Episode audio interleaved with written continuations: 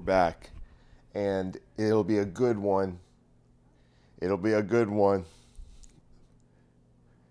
It's I, I'm feeling really great, guys.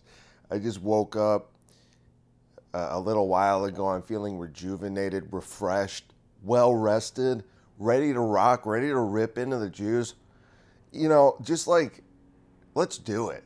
Let's just get right into it. Let's waste no time. But first, I'll waste a tiny bit of time because I need to change the name of the podcast because I don't think it's. Uh, I just changed it. It wasn't that long ago that I updated it to Free Jew Podcast, but at the time I was still a Jew. You know, I just thought I was a free Jew. But then I realized that the true free Jew is the Christian, you know, or the non Jew. It's, it's to leave, like literally free. You know, that's like me walking around the plantation being like, I'm the free slave but it's like you're still on the plantation. Get off the plantation. Now you're a free man. So, uh, this is what we're going to discuss. We're going to talk about. We're going to do some Holocaust stuff today, all right? Because uh, the the what what would you even call it? The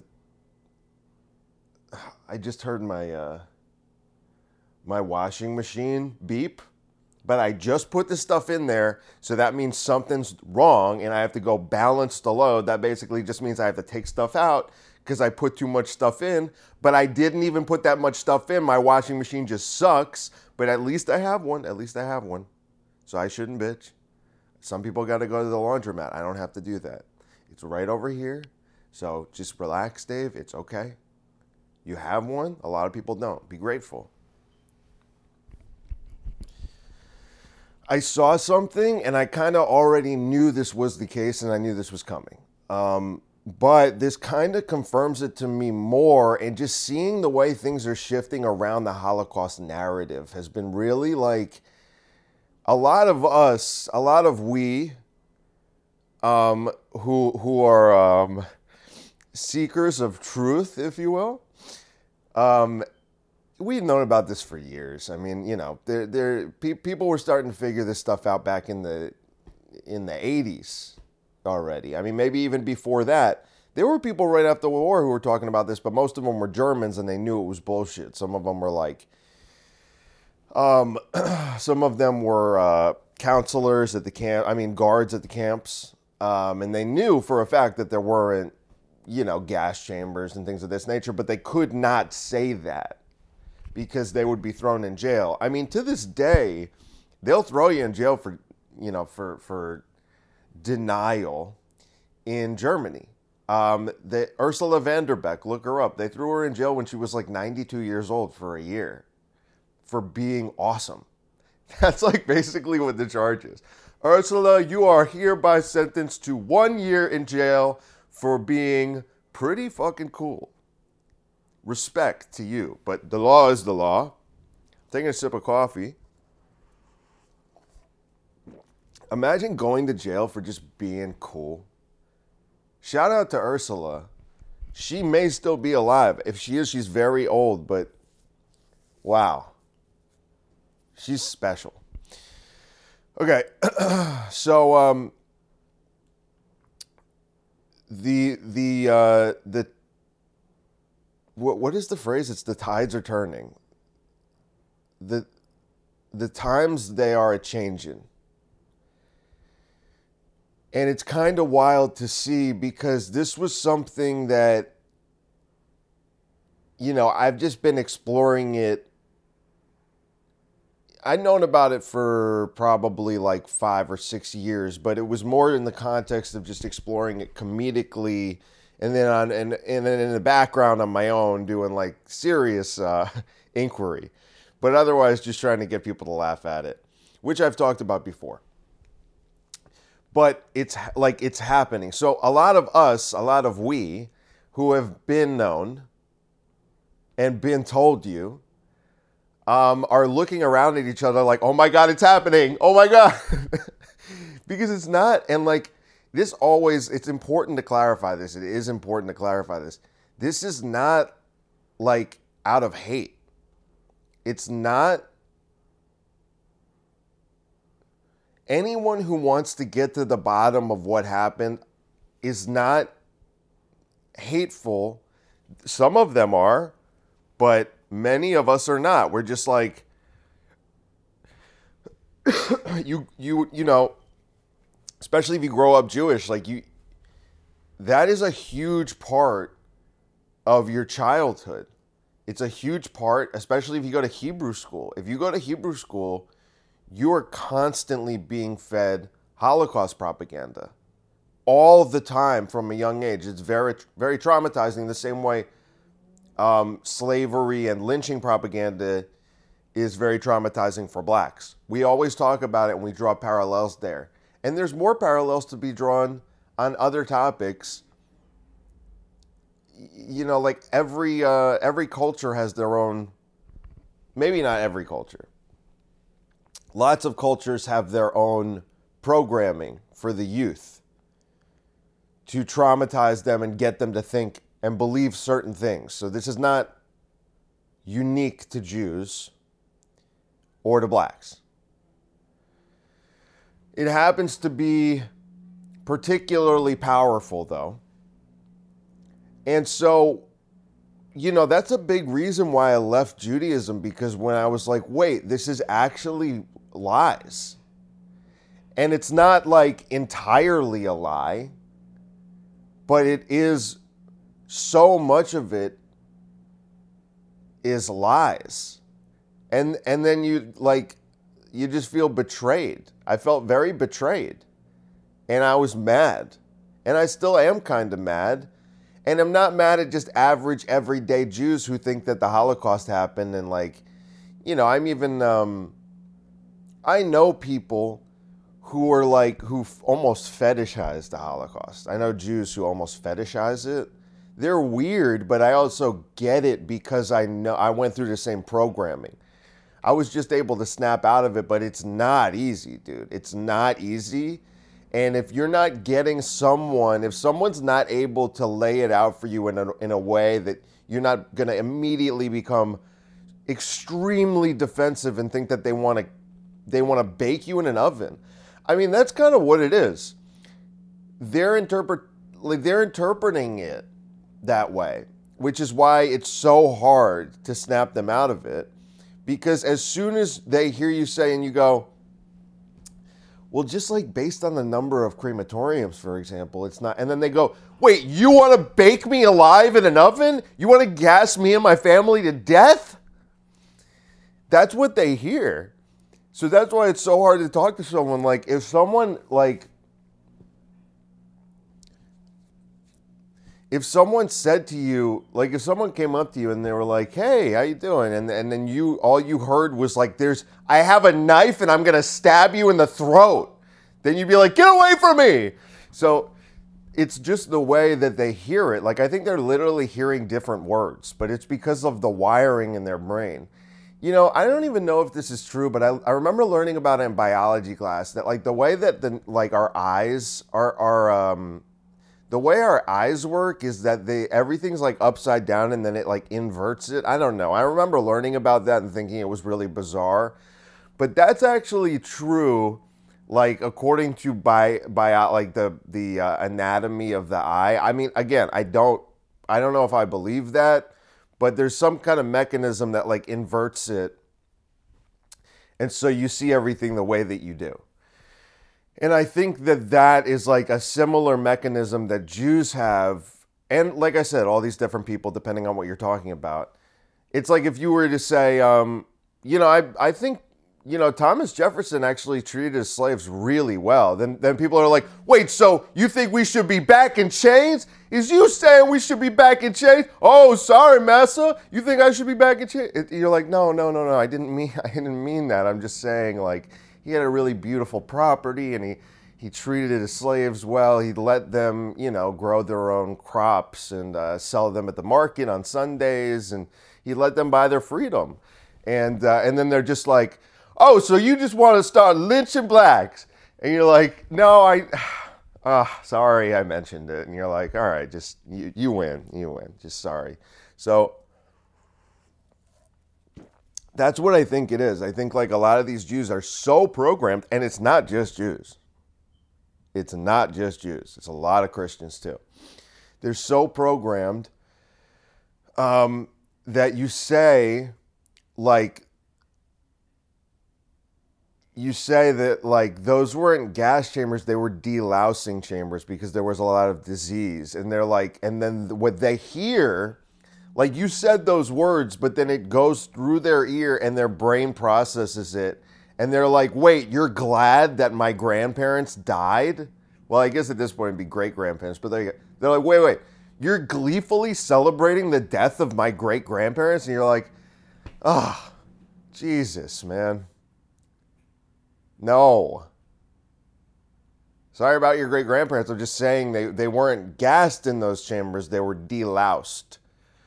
You know, like to clean them of, uh, so that disease wouldn't spread in the, uh, in the camps. And they're like, oh, okay, that's what I thought you said. You do hate my great grandparents and you're glad they did. You're glad they're, they're dead and you wanted them to suffer more. You're just mad that they didn't suffer more. Okay. The times are a changing, guys, and a big part of it is Gen Z. And I already knew this was happening because something went viral a couple months ago, and uh, it was a testimony from an eighth grade Jewish teacher. And I'm going to guess.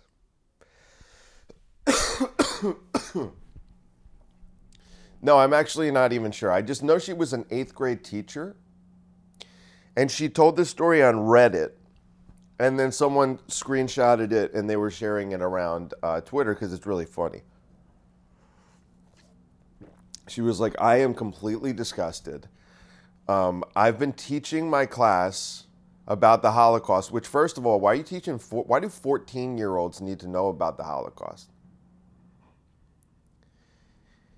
I didn't learn about, you know, like the Soviet gulag system, which, by the way, we need our own gulag system. I might get into that later. Um, until college. And it was only like voluntarily that I learned about it. But if you're going to just look at the Holodomor and you're going to talk about death numbers, and this is just officially recorded, and I don't even, I don't know if this is true because it's, but you know, according to historians, roughly the same amount of people, of Ukrainians, you know, most of them Christians, died in the Holodomor, which was between like 1933 and 34. I think I have the years right. I know 34 was one of them. It might have been 34, 35.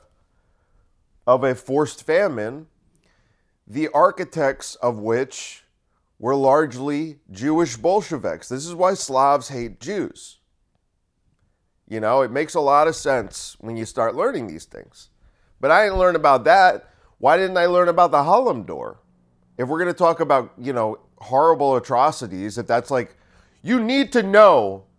Don't shy away from it. You need to see the videos of the emaciated bodies. You need to see this then why wouldn't I also need to know about the Holodomor? Why wouldn't I also need to know about the Great Leap Forward in China? And I'm rethinking all of these things, and I have been for a while. You know, like I, have talked about that on the podcast before.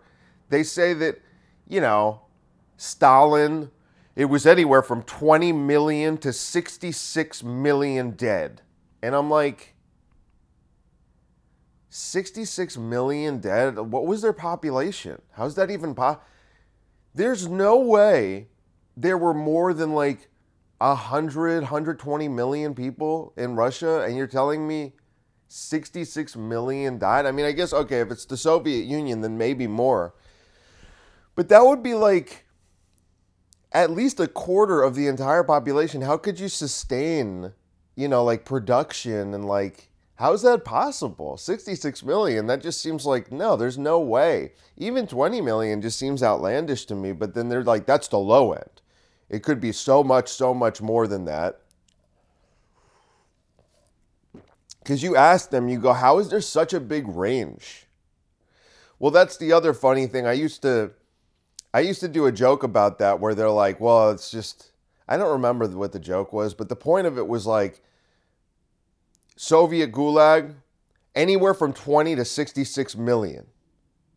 Mao Zedong and the Great Leap Forward, anywhere from 30 million to 70 million. The Holocaust, 6 million. 6 million, that's it. Uh, are you, what if it was like, what about like 4 to 8 million and then 6 million? No, no, no, no, it's 6 million. That's it. So you're like, okay.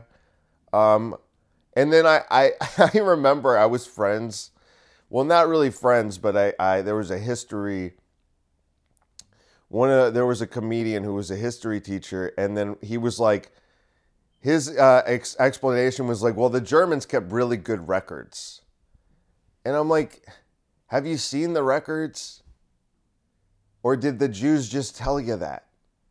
I mean, come on, dude. What are you talking about? So the Germans were like the worst people. The, the German Reich was like the Third Reich was the worst, most evil organization, political body to ever exist who who who inflicted the most evil upon the world ever, but they documented all of it. I mean, they're not like dishonorable. Like they have honor. Look, they're honorable guys. They're not going to like destroy records to try to cover their ass. If it was clear that they were losing the war in 1940, you know, late 44 or into 45, why wouldn't they destroy the records? Well, that would be that would be unethical. Dave. Look, putting Jews in gas chambers and gassing them alive and torturing them and you know, making them explode and doing really disturbing medical procedures on them that's just it's part of that's part of the game. But uh, we don't destroy records. We don't destroy the records. We destroy the Juden, yes, but we don't destroy the records. We we are not monsters. How do you say this? I can't really do a German. I can't do a German. Uh, sorry, but it was good. It was good enough. You got the point.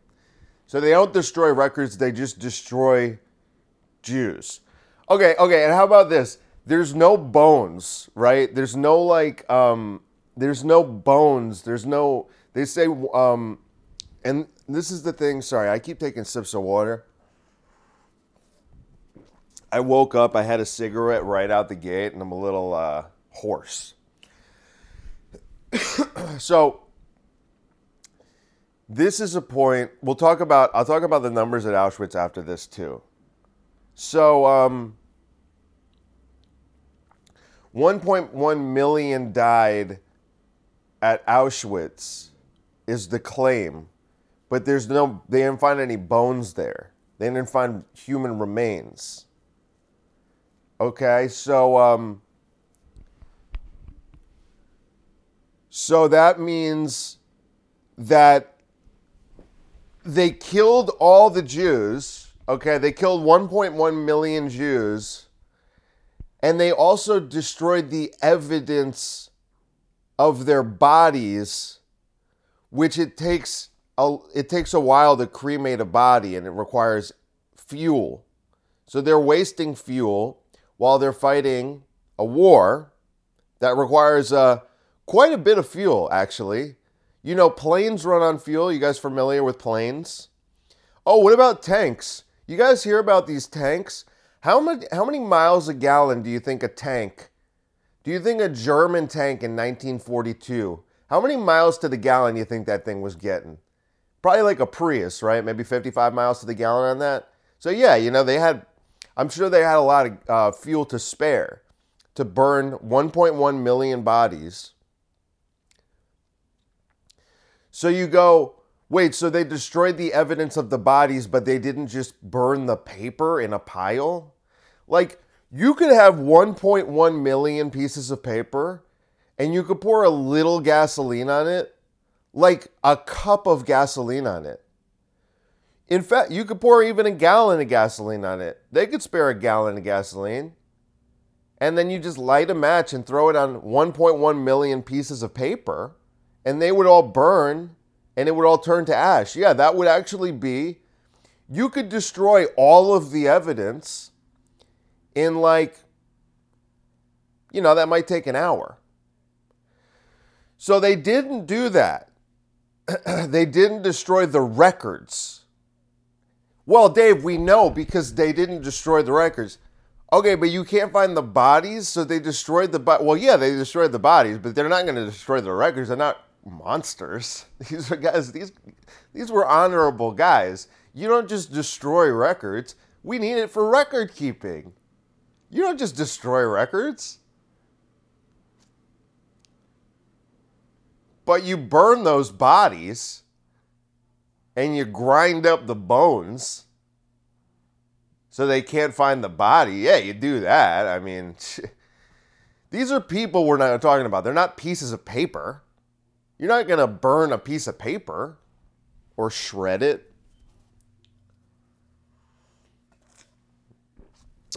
You know, that's like the. Uh... Okay, so let's continue. Let's go back to the eighth grade teacher. She's saying on this Reddit post that went viral on Twitter in uh, in my neck of the woods, if you know what I mean. She's like, I'm extremely disturbed. I'm teaching my eighth graders about the Holocaust, and a lot of them are making jokes about how it didn't happen. And a lot of them are saying, she's like, one student st- stood up and said, Hitler sounds pretty cool. And everyone laughed. Okay, so they've lost the kids, guys. That means it's over, and it's just a matter of time. Millennials, they got a lot of us, but there's plenty of us who know better. Boomers, there's probably not a single, there's maybe like 12 boomers who, who know. There, I don't know how many million boomers there are. There's several, there's many millions of boomers. I don't know. What is it? 50 million boomers, 70 million? I, I don't know what the number is. I'm just ballparking it. Wow, that was a good block. I have a basketball game in the background. Tennessee, Illinois.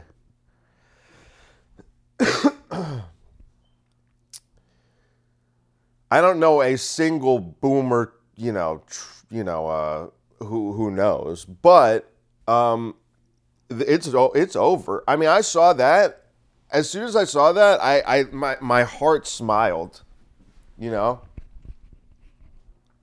because um, they lost Gen Z, and then I got confirmation of that because I saw there was a poll. And look, I mean, I say confirmation loosely because it's a poll and they're never really.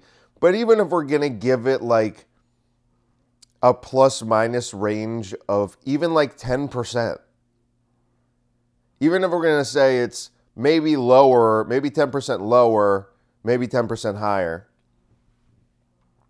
like really give the benefit of the doubt to this poll, it says that it said that like 22% of people. Okay, you know what? I am gonna. Okay, look.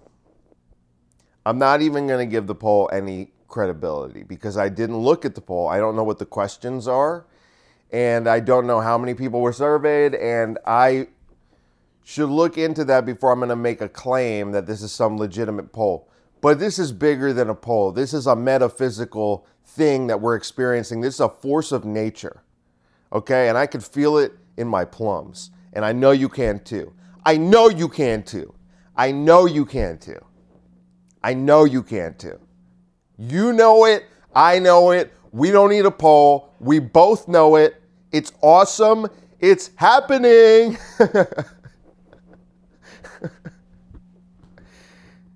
Guys, it's happening. The poll said that allegedly 20 I think it was 22% of people under 30 think that the Holocaust is exaggerated and like 20% think that it's a hoax.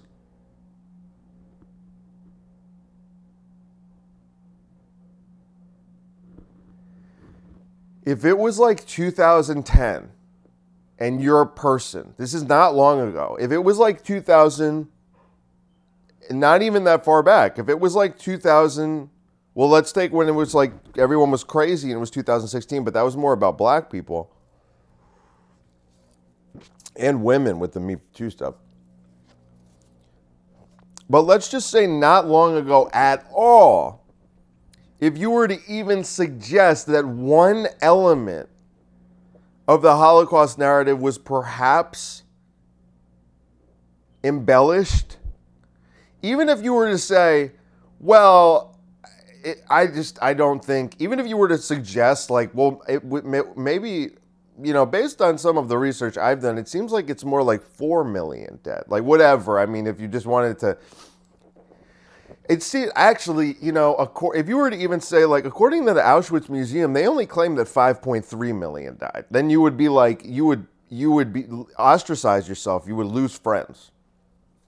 At least if you live like where I live, you know. Um, I'm sure, like you know, you could pull that shit. I'm sure you could have been a Holocaust denier a long time ago in in like more rural areas where people are in all uh, gay.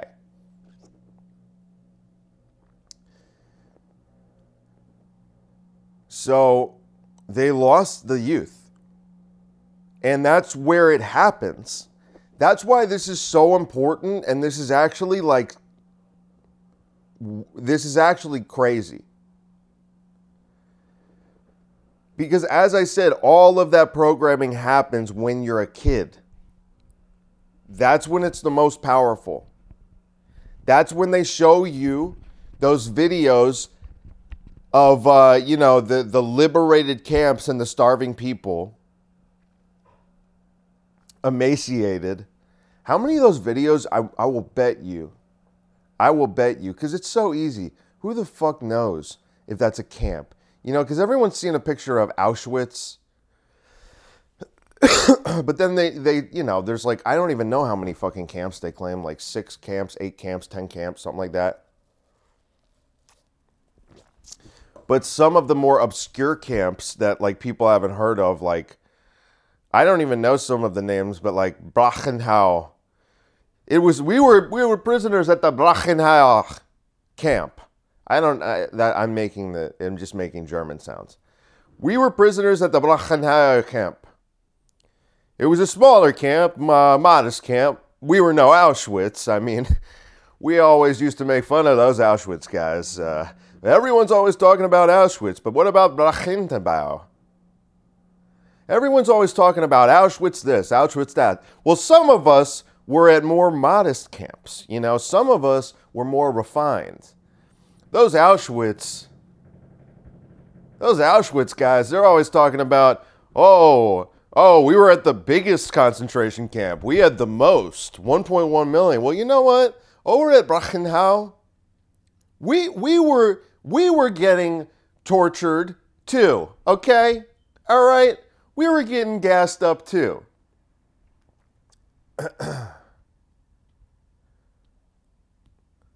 Over at Brachenau.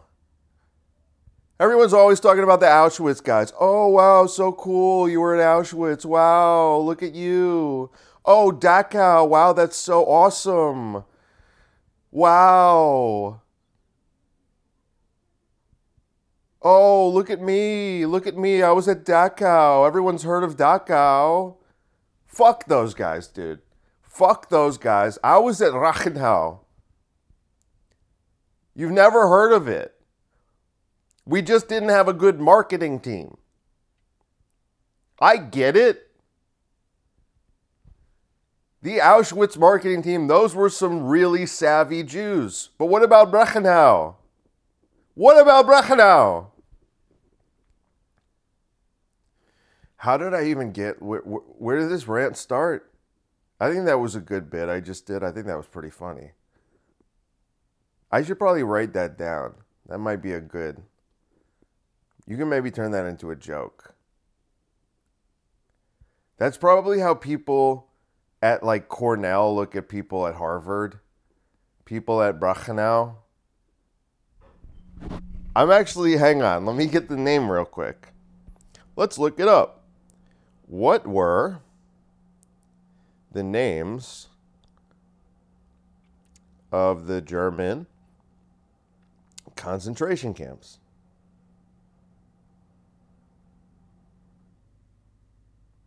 Let's find out. I'm gonna find the the, the smallest one. Oh, one of them's called Breitenau. So maybe I subconsciously knew the name because I was saying Brechenau, I think. Breitenau. Oh, there's like Columbia, dude. That's no way. What? Wait, that fits the joke perfectly. Those were early camps. It says Columbia concentration camp. What? That's so funny because Columbia isn't Columbia University like a like an Ivy League that no one respects? Dude, that's per. Can you guys believe that? And you tell me that God isn't real? You're gonna be an atheist and you just saw that happen? You just witnessed that live. God just delivered me that bit. That was incredible, guys. This is one of the best moments in, the podcast. You see what happens when you stop being a Jew? God starts speaking to you. Are you kidding me? guys, that's actually crazy. I hope a lot of people listen to this episode because this is this is really good. I'm just doing a bit. Can we just recap that? I'm doing a bit talking about how the guys at the smaller concentration camp probably resent the guys who are at Auschwitz and Dachau because they get all the press. And then I compare it to someone being at like Cornell, like a lower level Ivy League that no one respects, and the way they look at Harvard. And then I look up the name of a smaller concentration camp, and one of them is called Columbia, which is the name of an Ivy League school that no one respects. Holy shit. That's the coolest thing. Oh, one of them's called Bergen Belsen. I grew up in Bergen County. That's so nice. Arbeitsdorf. Buchenwald. That's the Buchenwald is like the um, so look, um, let's let's rank these. this is a fun bit. Auschwitz is Harvard, obviously. And then Dachau is Yale. Okay, so then what would um so then uh Buchenwald is Princeton. I think that that right I think we would agree with that. Columbia is Columbia. Right? Kaiserwald. Kaiserwald is probably like Brown. Who who who's ever heard of that? Who I didn't even know that was an Ivy. You'll say Brown, really? That's an Ivy League, huh? Oh wow. And let's find the let's find the worst one. A Warsaw concentration camp. That might be like a, like a middle of the pack, like a Stanford. Is Stanford an Ivy League school? I'm not. I'm not really sure. If it is, then then that's Warsaw.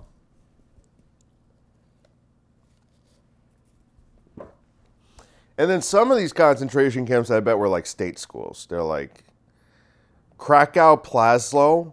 Like you've never even heard of that. That's like Indiana State or something. You know, that's not even Ivy.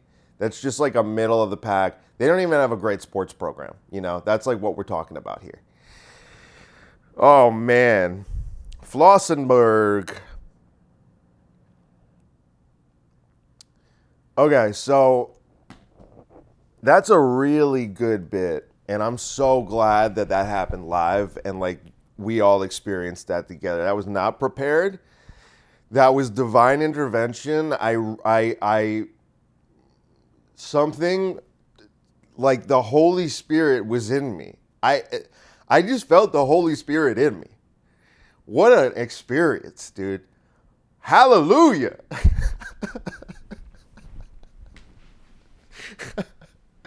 this is the funniest episode I've done in a while, bro. Okay, okay, okay. I hope you think so. I hope you're enjoying this as much as I am. I'm really having so much fun. Where was I? I was talking about they lost the youth, so it's over, guys. And, you know, a lot of people don't know that it's over, and they won't know that it's over.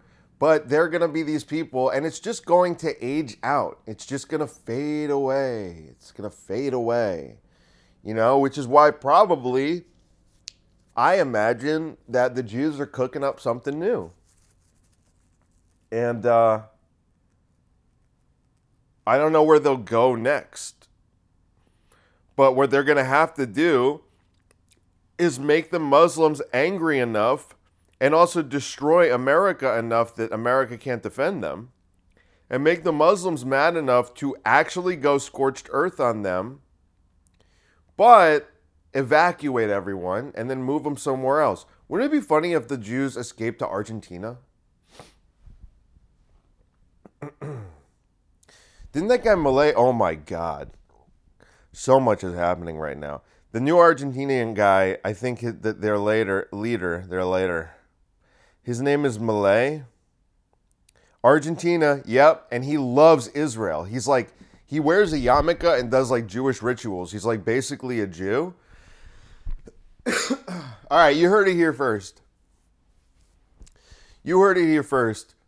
Hezbollah is going to launch a full scale invasion on the West Bank or something. The Jews are going to be fucked. America is not going to be able to help them. Iran is going to start intervening. And the Jews, with their resources and their savvy, are going to escape to Argentina, but they're going to claim that they all died, except for a few. But in reality, only some of the Delhi Jews will die because you got to break a few eggs to make an omelet. And the rest of them will escape to Argentina, just as the Germans did after the war.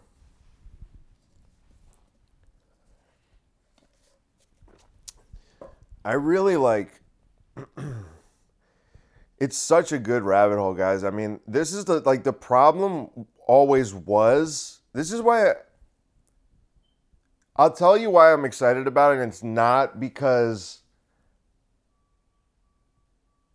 I think that a lot of these Muslim activists, like, their level of disdain for Jews hasn't really changed, I don't think. I think a lot of us who are like me or some of the podcasters that I listen to, like um, Owen and uh, Owen Benjamin and Pete Quinones and Thomas Seven Seven Seven and Nick Fuentes and like guys like that. It's not like a hatred thing. It's just like it's frustrating to find that something is untrue and to, to, to be like ostracized for pointing it out and for people to accuse you of of uh, having of being hateful when you're just like, no, I, I'm just, this is the same thing I'm doing with anything else. And sometimes they like it. Sometimes you point out something's a scam and they like it. I had plenty of like Jewish friends. Not plenty. Okay, I had very few Jewish. I had okay. I'm not saying I this. Okay, here's the point. I had a couple Jewish friends who did agree that COVID was a scam. So then when I was like saying stuff like that, or like, you know, saying the vaccine is definitely sketchy and not to get it, they liked it. And at that point, I was being ridiculed by other people for going against the grain. But then if you talk about their thing, then they're like, no, this is hate. And I'm like, did, but did I like you didn't think I hated like science. You didn't think I hated, you know, like all the vaccinated people when I was talking about that. I was just pointing out what I thought was a scam. And there's a there's a um, video that I saw on on Twitter, and um, it was like an episode of the Montel Williams show, which was like a show in the '90s, daytime like talk show, and he had two Holocaust deniers on. They had this is how different the 90s was. He had two Holocaust deniers on, and they talk for a while. and uh, he's asking him questions. The audience is asking questions, and then they have a, and then they have three Holocaust survivors. Then they put them on on stage two with the two Holocaust deniers, and one of them's like a historian, scholar, whatever you want to call him. And it's it's like, dude, it's daytime talk television, and it's funny because by the time it gets to the end, because the um the Jewish argument is strictly appeal to authority. It's strictly appeal to consensus and appeal to authority. That's the whole argument. So they won't get into the weeds. Because once you get into the weeds, it becomes obvious that it's a lie. They can't afford to get into the weeds, so they simply say, well, all of the historians agree. It's the same thing climate change people do. Well, 99% of climate scientists agree. And you're like, that's not even true, but you believe that. So you'll just say it. And anyone who says anything to dispute that or they want to get in the weeds, like when I show people that, um, I'll do a quick digression because I do know where I'm going next. Because we're going to go back to this Auschwitz thing and the idea that it doesn't make sense. Oh, fuck. Wait, I lost it. Hang on, hang on. I'm going to get it back. Don't worry. I'm getting it back. I'm getting it back. I want to make sure I have it. It's always appeal to authority, though. And you'll notice if you watch that, if you can find that video, just maybe type in like Montel Williams Holocaust denier. I don't know if you'll find it on YouTube, but um, you might be able to find it on Rumble or on Twitter. Um, fuck, where is it? Damn it, I need to. Fuck! Hang on, I'm gonna pause and find it, guys. One sec. Okay, so just so I don't lose this, lose this again because I have it open on Twitter, and if I let my my phone go idle, then it's gonna just go back to the home screen. Um, I'll do this now, and then I'll, I'll make the um, and then I'll make the point about the climate change thing because I'm like, it's so obvious when you just point out these things. You don't have to debunk everything, but if if you point out enough, and okay, one sec. I'm going to read you this because this is another problem. AI is a Holocaust denier. And it has to be because it has to draw upon the available information from historians and also from other sources. You'll see what I'm talking about. So this is going off mainstream. The AI isn't going to go grab stuff from a Holocaust denier website or something like that. The AI isn't going to go grab something from like a neo Nazi website. It's just grabbing from mainstream sources. So this is someone did this the other day and posted it, and this went viral. So this is talking to the AI. This is Google's AI. Google. How many Jews died in Auschwitz? It is estimated that at least 1.1 million people died in Auschwitz, the majority of whom were Jews. Were the murdered Jews in Auschwitz cremated? Yes, the bodies of those murdered in Auschwitz were cremated. How many crematorium ovens did Auschwitz have? Auschwitz had a total of four crematorium ovens. How long does a crematorium oven take to cremate one body? A crematorium oven typically takes between two and three hours to cremate one body. Is it possible to cremate 1.1 million bodies using only four crematorium ovens in four years? No, it is not possible to cremate 1.1 million bodies using only four crematorium ovens in four years. How many years would it take? It would take more than 78 years to cremate 1.1 million bodies using only four crematorium ovens.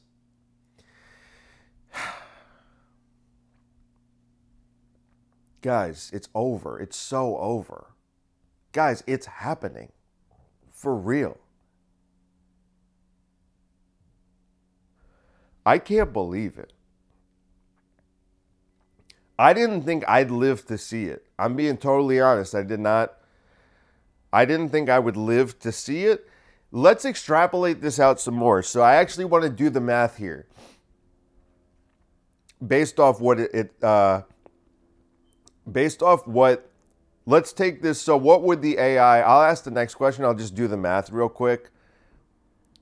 Um, I'm, I'm pulling out the calculator here. So it says 78 years to cremate, but and we're being generous saying four years because I've heard, you know, there's there's they've had to adjust the Holocaust narrative so many times. But I've heard, and I remember learning this when I was younger, and apparently, no, this is wrong. But I, I my understanding when I was younger is that they didn't become death camps until 1944. That it was like the Germans, it became clear to the Germans that they were going to lose the war. So they were like, fuck it, kill them all. So that would only be two years, but let's give them four years. Let's give them four. Okay, so four divided by 78. That's um, 5.1%. So what's 5.1% of 1.1 million?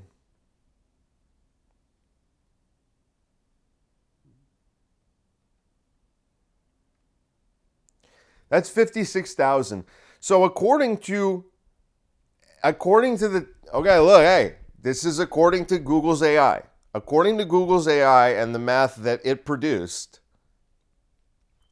the maximum number of people who could have been cremated at Auschwitz over 4 years is about 56,000 people.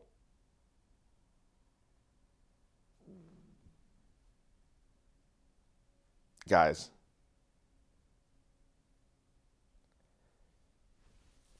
I can't believe how helpful AI has been with disproving this lie. Isn't that crazy that we've had we've had AI for like over a year now, and it's I mean it's not really AI, but let's just call it like large language model. We've had these large language models for over a year now, and so far their greatest contribution to discourse is disproving the Holocaust. Woo! Not hate. It's not hate. It's not hate. It's not hate. I like the truth. I love learning what really happened or getting closer to it. Again, does that mean 56,000 Jews died at Auschwitz?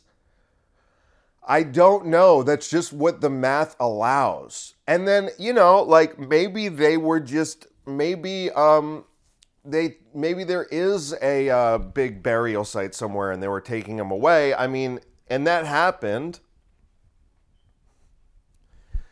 But uh, 1.1 million. How do you bury that many bodies? It's it's like and and no one you'd find that if you're looking. 1.1 million bodies. 10,000 bodies? Okay. Even that's a lot. That's a fucking lot. But it's it's over, guys. We we did it. We did it. And it's good. Look at it as a net positive. It's like all those Jews didn't those those people lived. Like why would you be sad about that? Why would you be mad? Why would you be mad? That's like if an earthquake happened and the news first reported as many as 1 million casualties. You'd be like, oh my God, this is the worst event. This is the worst natural disaster ever. And then a few weeks later, the news, the news anchor came on and he's like, thankfully, after um, searching through the rubble and after verification with the authorities, it was actually only, it was, a, it's still a tragedy but the a million that we originally thought turns out to only be 25,000. You'd be like, wow, that's a horrible tragedy. But holy shit, thank goodness those 975,000 other people are alive. What like what a, what a relief. What an incredible relief. But Jews are like, no, I want there to be six million dead. I want that because like I I re, I I'm, I was writing a bit that was like Jewish math because the old you know in the uh, wake of the war and up until the 70s the auschwitz museum you know they have like an organization like an institute or whatever their original claim was that there were over 4 million Jews killed at Auschwitz, and then they revised it down to 1.1 million, but it somehow didn't affect the 6 million. So it's like you go from 4 million to 1.1 million. We'll just make it easy. Let's say that's minus 3 million. So you go, what's Jewish math? 6 million minus 3 million equals 6 million. Like, how does that how can you revise down Auschwitz? And then they'd probably just say, like, oh no, it was happening at all the little small camps. It was happening at Columbia University camp. Oh, it turns out there were way more camps than we thought, so we could distribute out the numbers evenly and that's still 6 million. Jewish math is wild. If you're doing Asian math, then 6, 6 million minus 3 million equals 3 million. That's Asian math. But if you're doing Jewish math, then 6 million minus 3 million is still 6 million. How about that? Guys, that this has been I'm going to wrap it up soon, but this has been so good. so the parallel that I was going to draw here, and you guys can go on. Uh, it's not the best website. Like it's a little, um, it's a little schizo. This website, but it's full of like really good data and it's hard like it's hard data from uh, the NOAA and like you can look back on the actual records of like weather over time up to about 1890s. And mostly it's the United States because the United States started doing this before most other countries. So up until a certain point primarily the data that you're looking at is US data but it's pretty. It's like a pretty good um, barometer. So you can look at these charts, and I've shown people these charts before if they want to argue with, about climate change, and I'm just like, there's just one chart that's the best one, which is just like the weather data, average. Um, I forget exactly what it if it's like average highest temperature. I think it's average highest temperature um, by year, and you can look at it. They, they, they there's one chart that's like an official chart, and uh, it goes back to 1900. The way that they dupe you is that they'll show you charts that only go back to 1960. So if you look at a chart from 1960, it does appear to be warming. But if you look at the chart that goes back to 1900, you see the heat waves of the early 1930s, which are off the charts. And they're significantly higher than all. I don't know how they get away with this, where they go, it's the hottest year on record three years in a row. You know, they, they've been doing that like every year. This is now even the hottest on record. It's even the hottest on record now. It was before. That was just last year. But now, now, if you look at this chart, 19 I forget if it was 34 or 35. Same with the Holodomor. These things were happening around the same time. If you look at like 34, 35, it dwarfs. It dwarfs 2020. It's not even close. So, what I'm trying to explain here is you could point out these obvious things to a Holocaust fetishist. And you can say, how do they revise the number down from 4 million to 1 million Auschwitz, but the total number remains 6 million? This is an obvious, like, how could anyone, what would the, I don't know what the counter to that would be. And then you say, and then again, it's like you also would point out the crematorium thing. What would they say to that? They'd be like, "No, they were just they were way bigger. They were way bigger crematoriums."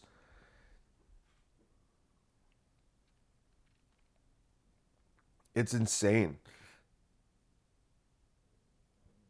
Look at the pictures of the crematoriums. Look it up right now. Just to have that visual aid. And then based off the math, I don't know how many people. Let's go with um. Let's okay. I'm I'm gonna do a little bit more math here. This is a math day. We're gonna do 1.1 million, right? So how would we do this? We got 1.1 million. And then how many? Okay, well, first I got to do this. I got to do, we'll do four years. So we got to do 365 times four equals 1460. 1460.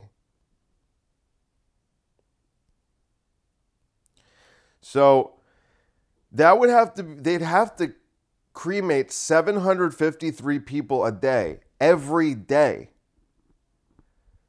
while they're fighting the largest scale war ever with the most advanced weaponry that requires an insane amount of fuel and they have to resupply lines deep into the east.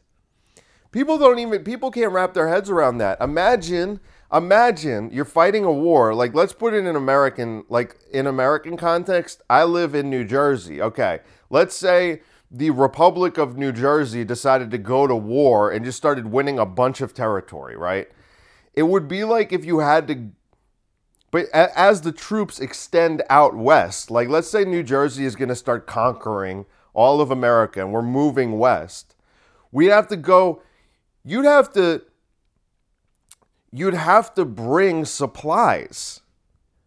And at the time it was via train, and today it would still probably be via train. You have to supply the troops, you have to give them food, you know, weapons, artillery, ammo, everything. Imagine having to bring that out to like Pittsburgh. Imagine if like you and you're based out of New Jersey, the war effort is coming from New Jersey, and you're building the weapons in like a factory in Lyndhurst or something, and you've got to ship all of the supplies got to go from like Secaucus to Pittsburgh. And then that's like and it's probably even more than that because that's probably not even to scale. It might be like Ohio. Imagine you got to bring supplies to Ohio to support your war effort. How much fuel is that going to take? And you're going to and you're going to divert a bunch of your fuel resources, a bunch of your your oil and and coal and like whatever else they were using, and you're going to use that to just burn Jews. 750 a day for 4 years every day with not a minute to spare. The only way for that 1.1 million to be accurate is if they were burning 750 Jews a day at all times, 24 hours a day, one Jew after the next. One in, one out, one in, one out, one in, one out, one in, one out. Not a minute to spare. You have to do 750 a day, running those furnaces constantly at all times for four years. It's over, guys. Guys, it's over.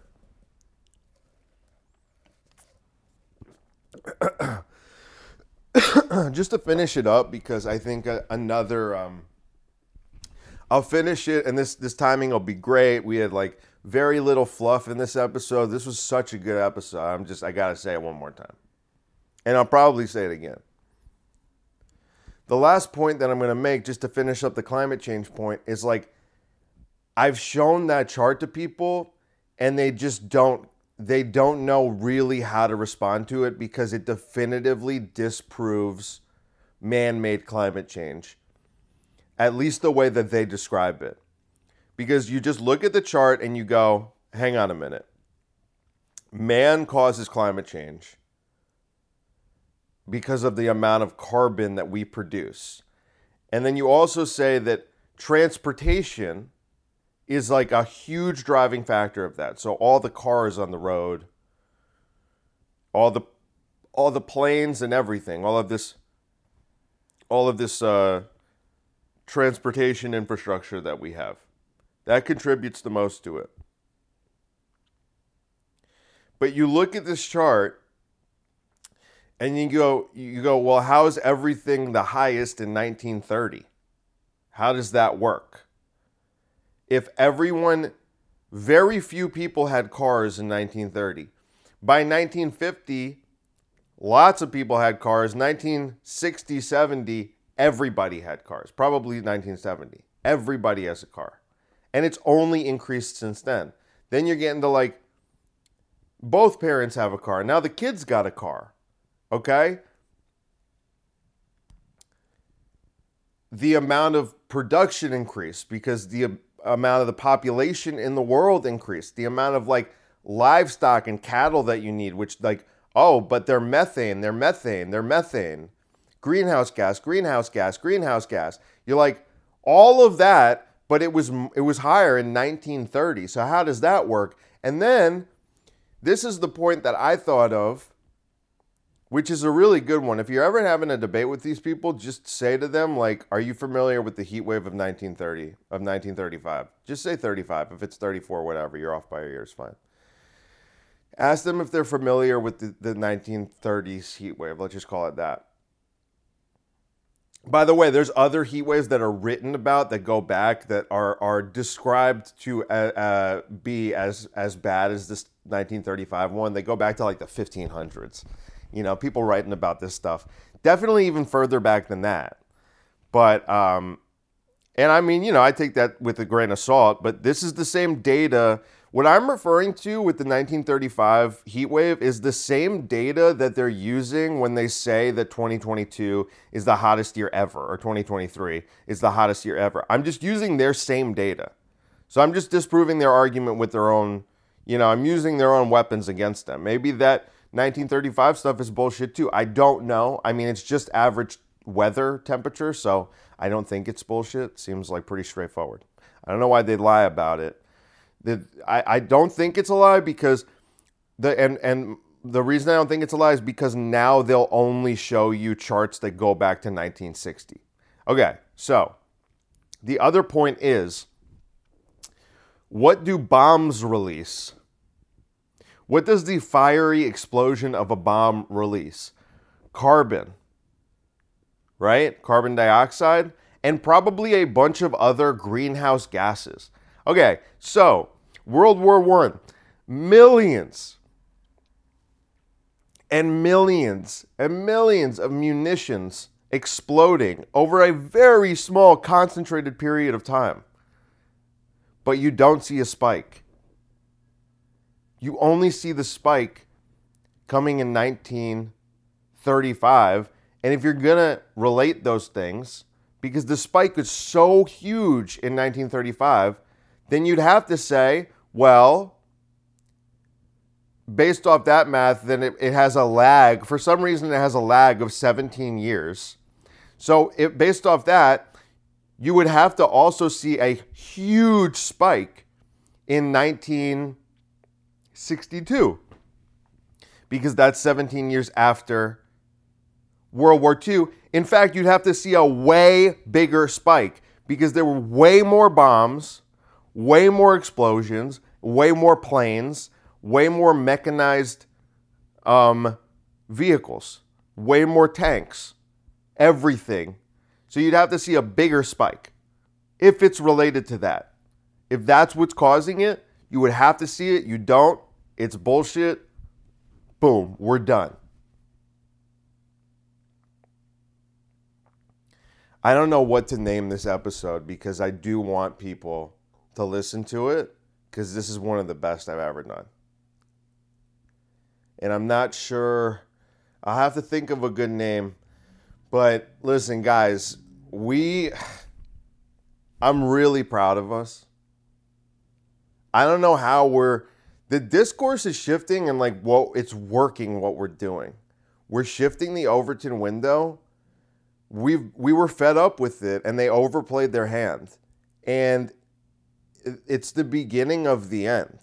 And by that I mean well no, it's the beginning of the beginning. It's the beginning of something beautiful is what I think. And I, I I'm feeling a a profound sense of hope for the future now in a way that I haven't in a long time. And there will be some pain along the way. There will be some growing pains. There will be some suffering. Maybe the U.S. will, maybe we'll lose our dominance for for a prolonged period of time, but we'll be back on the rise, you know, and, and we're gonna make things right. But it starts with this, and the rhetoric is very important. And I think we're opening the door for people like us to actually be able to speak in a way and and just the overall culture shifting is you're gonna have a lot of people who are just normal folks who have been afraid to say, even suggest things like this, are to be more interested in this stuff and they're to start wanting to talk about it. And, you know, we're not to like go have pogroms and like go to Jewish businesses and smash the windows in. We're not doing that because we don't behave like that because we're white and it's unbecoming of whites to behave like that. We don't do that. Remember who you are. But we're shifting the discourse and we're going to take back our damn country. Right? Or whatever. You know, at least we're taking back the rhetoric. That's a big step. So thanks for listening, guys. I love you so much. Hope you really enjoyed it. We'll talk again soon.